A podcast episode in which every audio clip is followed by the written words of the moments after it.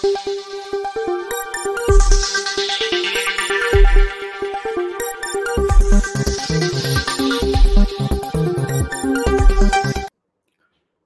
राम। पहलवान बनाम सरकार की जो लड़ाई बना दी गई थी, वो क्या है बिल्कुल समझ में ही नहीं आ रहा है। और अभी आज जो हुआ उसने इस रहस्य को, उसके ताने बाने को और उलझा दिया। दरअसल आज एक वीडियो किया ये योगेश्वर दत्त ने। और उस वीडियो में उन्होंने धरना देने वाले पहलवानों पर गंभीर आरोप लगाए। उन्होंने कहा कि जिन छह पहलवानों ने जंतर मंतर पर धरना दिया था उन्हें एडहॉक कमेटी में, ने सीधे क्वालिफाई करने की बात की। उनको ट्रायल नहीं खेलना पड़ेगा, जो चैंपियन होगा, बस उसी से वो लड़ेंगे। और उसके बाद योगेश्वर दत्त ने सवाल किया है कि क्या सिर्फ़ इसीलिए सारा कुछ हो रहा था?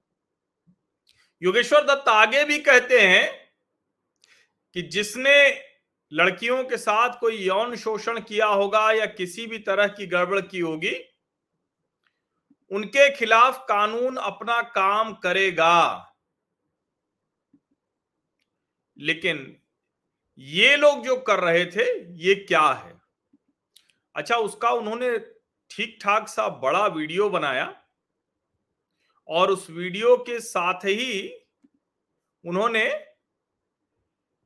मतलब एक तरह से कहें कि बड़े गंभीर गंभीर आरोप लगाए, खाप पंचायतों को भी कहा है, किसान नेताओं को भी कहा है। जरा इनको सुन लीजिए, थोड़ा बड़ा वीडियो है, जहाँ तक समझ में आएगा, नहीं तो छोटा कर देंगे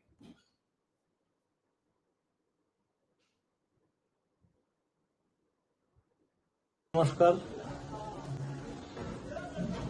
मुझे आज ही न्यूज़पेपर के माध्यम से पता लगा है कि आईओए ने जो अभी एडोक कमेटी बनाई थी, उन्होंने एक निर्णय लिया है कि जो भी ये पहलवान प्रदर्शन कर रहे थे जंतर मंत्र में छह पहलवान, इनको ट्रायल में छूट दी गई है। इनकी बस फाइनल ट्रायल होगी। जो पहलवान अपने वेट कैटेगरी जो इनके वेट कैटेगरी में विजेता होगा, उनके साथ बस ये फाइनल ट्रायल होगी। मेरे को नहीं पता कि आईओ की एडो कमेटी ने क्या मापदंड अपनाए हैं, क्या क्राइटेरिया बनाया है इनका ऐसी ट्रायल लेने का डायरेक्ट फाइनल ट्रायल लेने का, और वो भी छह उनके सौ पहलवानों का। अगर आपको ऐसे ही ट्रायल लेनी है तो रवि दैया है ओलंपिक का मेडलिस्ट है कॉमनवेल्थ गेम्स का गोल्ड मेडलिस्ट है दीपक पुनिया है कॉमनवेल्थ गेम्स का गोल्ड मेडलिस्ट है ओलंपियन में ओलंपिक में फोर्थ प्लेस आई थी। अंशु मलिक है वर्ल्ड की सिल्वर मेडलिस्ट है ओलंपियन है, सोनम मलिक है और भी बहुत से पहलवान हैं जो इस देश में नंबर वन है। पर बस आपने इन छह पहलवानों के लिए ट्रायल में छूट देना मेरी समझ से बाहर है। और ये सारा गलत है। ऐसा तो आज तक जो पहली फेडरेशन थी, उसने भी नहीं किया। जो फैसला आपने लिया है, बिना कोई नियम देखे, बिना कोई क्राइटेरिया बनाए तो मैं सभी हमारे जितने भी पहलवान हैं ग्रीको रोमन के फ्री स्टाइल के, और लड़कियाँ तो आप अपनी आवाज़ ज़रूर उठाइए। मैं ये नहीं बोल रहा कि आप धरना कीजिए, प्रदर्शन कीजिए, आप खूब मेहनत कीजिए, पर आप अपनी आवाज़ उठाइए मीडियम के माध्यम से उठाइए, आप प्रधानमंत्री जी को पत्र लिखिए, गृह मंत्री जी को पत्र लिखिए, खेल मंत्री अनुराग ठाकुर जी को पत्र लिखिए, आईओए को आप पत्र लिखिए और जो ये फैसला है डॉक्यूमेंट्री का इससे अवगत कराइए। आज तक के इतिहास में कुश्ती इतिहास जिसके मुखिया जिसको आगे बढ़ाने के लिए हमारे रणबीर डाकाकोर साहब हरियाणा में बड़े आदर्श नाम लिया जाता है। हम भी बड़ा सम्मान करते होंगे एक ज्ञान कोर साहब जो शेडो कमेटी का हिस्सा है और उनके रहते हुए फैसला हुआ है। तो आप भी एक बार इस पर विचार कीजिए कि आपने जो कुश्ती की कष्ट निवारण समिति बनाई थी, कमेटी बनाई थी। तो आपने क्या इसके मापदंड रखे हुए थे? और पहलवानों को मैं एक बात और बताता हूँ कि ये कुश्ती के लिए मैंने आज ये बातें बोली हैं और जहाँ कुश्ती के साथ कुछ लगता है मेरे को तो मैं बोल, मैं तो मैं बोलता हूँ। इसमें मेरा कोई भी निजी स्वार्थ नहीं है। बहुत से लोग ऐसे भी होंगे जो बोलेंगे राजनीति पार्टी से हूँ मैं तो राजनीति कर रहा हूँ तो मेरा कोई भी दूर दूर से कोई लेना देना नहीं है, और ना मैं ऐसी घटिया और अच्छी राजनीति कभी करता, जिससे खेल को नुकसान हो। और आज मेरे को कोई दो लोग भी जानते हैं तो कुश्ती की वजह से जानते हैं। तो कुश्ती के साथ हम ऐसे धोखा नहीं कर सकते। जहाँ पे कुश्ती को मेरे को लगा कि ये कुश्ती के साथ गलत हुआ है, हमारे जूनियर पहलवानों के साथ गलत हुआ है तो मैंने बोला है, आप पहलवानों से एक बात और बोलता हूँ, जहाँ पे अगर मेरी ज़रूरत पड़ी तो आप मेरे को ज़रूर बताना। और अपनी आप आवाज़ ज़रूर उठाइए।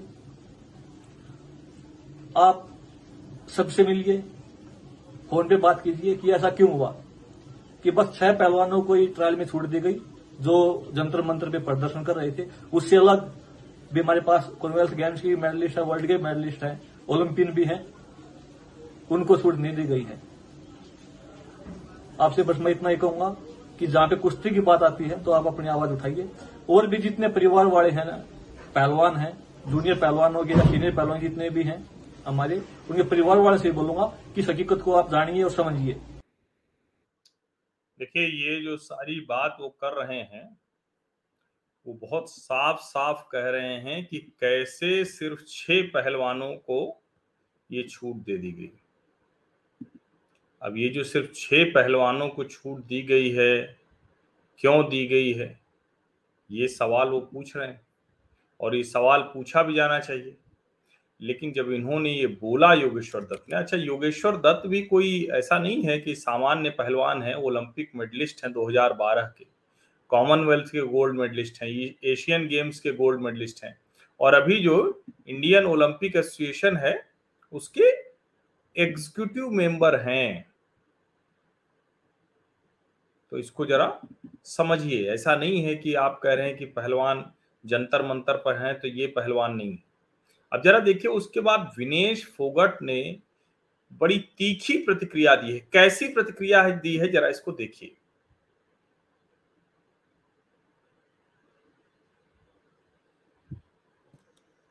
देखिए, ये वो उनका ट्वीट है और बहुत लंबा चौड़ा ट्वीट है वो। देखिए, जरा इसको मैं चला देता हूँ, देखिए। योगेश्वर दत्त का वीडियो सुना तो उसकी वह घटिया हँसी दिमाग में अटक गई। वह महिला पहलवानों के लिए बनी दोनों कमेटियों का हिस्सा था। जब कमेटी के सामने महिला पहलवान अपनी आप बीती बता रही थी तो वह बहुत घटिया तरह से हंसने लगा। जब दो महिला पहलवान पानी पीने के लिए बाहर आई तो बाहर आकर उनको कहने लगा कि कुछ ना हो ब्रजभूषण का, जाके अपनी प्रैक्टिस कर लो। एक दूसरी महिला पहलवान को बड़े भद्दे तरीके से बोला कि ये सब तो चलता रहता है, इसको इतना बड़ा इशू मत बनाओ। कुछ चाहिए हो तो मुझे बताओ। कमेटी की बैठक के बाद योगेश्वर ने महिला पहलवानों के नाम, ब्रजभूषण और मीडिया को लीक कर दिए। उसने कई महिला पहलवानों के घर फ़ोन करके यह भी कहा कि अपनी लड़की को समझा लो, वह पहले ही सरेआम महिला पहलवानों के खिलाफ बयान दे रहा था। उसके बावजूद उसे दोनों कमेटियों में रखा गया। यह पहलवानों और कोचों को महिला पहलवानों के आंदोलन में शामिल होने से लगातार रोकता रहा। सारा कुश्ती जगत समझ गया था कि योगेश्वर ब्रजभूषण की थाली का झूठा खा रहा है। समाज में कोई भी अन्याय के खिलाफ आवाज़ उठाता है तो योगेश्वर ज़रूर उल्टियाँ करता है। पहले किसानों, जवानों, छात्रों, मुसलमानों, सिखों पर घटिया टिप्पणियाँ की और अब महिला पहलवानों को बदनाम करने में लगा हुआ है। समाज से गद्दारी के कारण ही दो बार चुनाव में औधे में गिरे हो तो देखिए ये भाषा देखिए और समाज से गद्दारी, यानी जाट समाज की बात हो रही। और मैं चैलेंज करती हूँ कि कभी ज़िंदगी में चुनाव नहीं जीतोगे, क्योंकि समाज जहरीले नाक से हमेशा सावधान रहता है।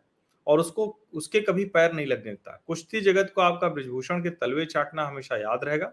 महिला पहलवानों को तोड़ने में इतना ज़ोर मत लगाओ, बहुत पक्के इरादे हैं इनके। ध्यान रखना, कहीं ज़्यादा ज़ोर लगाने से, लगवाने से कमर न टूट जाए। रीढ़ तो पहले ही ब्रजभूषण के पैरों में रख चुके हो। तुम बहुत संवेदनहीन इंसान हो, जालिम के हक में खड़े हो, उसकी चापलूसी कर रहे हो। जब तक कुश्ती में योगेश्वर जैसे जनचंद जयचंद रहेंगे, यकीनन जालिमों के हौसले बुलंद रहेंगे। ये आज सुबह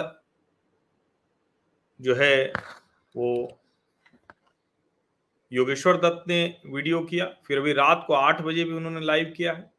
लेकिन जो योगेश्वर कह रहे हैं, क्या वो सच है? अब इसके लिए हमें उस खबर को देखना पड़ेगा, जिस खबर की बात वो कर रहे हैं। और वो खबर है ये। अब इस खबर को आप जब पढ़ेंगे, इसको मैं फुल फ्रेम ही करता हूँ, जिससे कि आपको आसानी से ये खबर दिखे।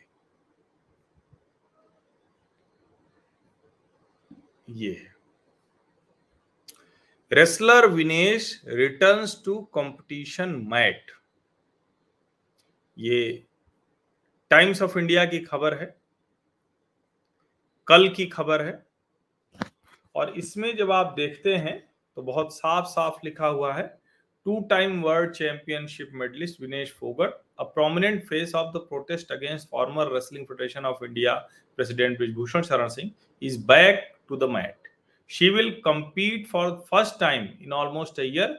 Her entry has been sent by Sports Authority of India for the world body uh, sanctioned fourth ranking series event scheduled to be held in Budapest from July 13 to 16.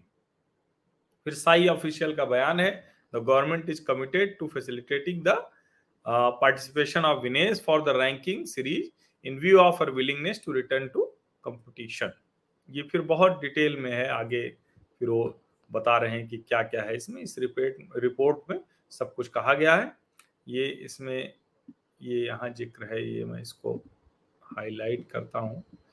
Meanwhile it has been learn the other group of protesting wrestlers led by Bajrang Punia and Sakshi Malik have started training separately for the Asiad and World Championship trials along with their sparring partners. While Bajrang has been training at the Sai Center Sonipat since last Saturday, Sakshi and her husband Satyavrat Kadian have been practicing at the Karnail Singh Stadium here. अभी खबर है। और जो कुछ कहा है योगेश्वर दत्त ने, वो एक सवाल है। लेकिन उसका जवाब विनेश ने जिस तरह से दिया है, वो देखना चाहिए। और मैं फिर से कह रहा हूँ कि इसमें जो भी दोषी हैं, उनको आज नहीं तो कल सजा मिलनी ही मिलनी है। ब्रिजभूषण शरण का मामला एमपी, एमएलए कोर्ट में चला गया है। एमपी, एमएलए कोर्ट में मामला जल्दी से जल्दी किया जाता है। लेकिन जिस तरह से इसको आंदोलन की शक्ल दी गई, जिस तरह से इनके चेहरे लगाकर और न्यूयॉर्क वहाँ वॉशिंगटन डीसी की सड़कों पर एक मोदी को सवाल पूछने के लिए, देश को करने के लिए कमतर दिखाने के लिए इस्तेमाल किया गया, बहुत कुछ लगता है। अब मुझे नहीं पता है। मैं कोई जाँच एजेंसी नहीं हूँ, मैं पत्रकार हूँ, इसलिए मैं सारे पक्ष दिखा रहा हूँ। यहाँ तक कि जिस दिन साक्षी मलिक और उसके पति ने वीडियो जारी किया था, उसको भी मैंने दिखाया था। हमारे सामाजिक परिवार के कई लोगों ने कहा कि आप उसको क्यों दिखा रहे हैं? उसके बाद मैंने उसका दूसरा जो पहलू था, वो भी दिखाया था, जब बबीता फोगाट ने जवाब दिया था।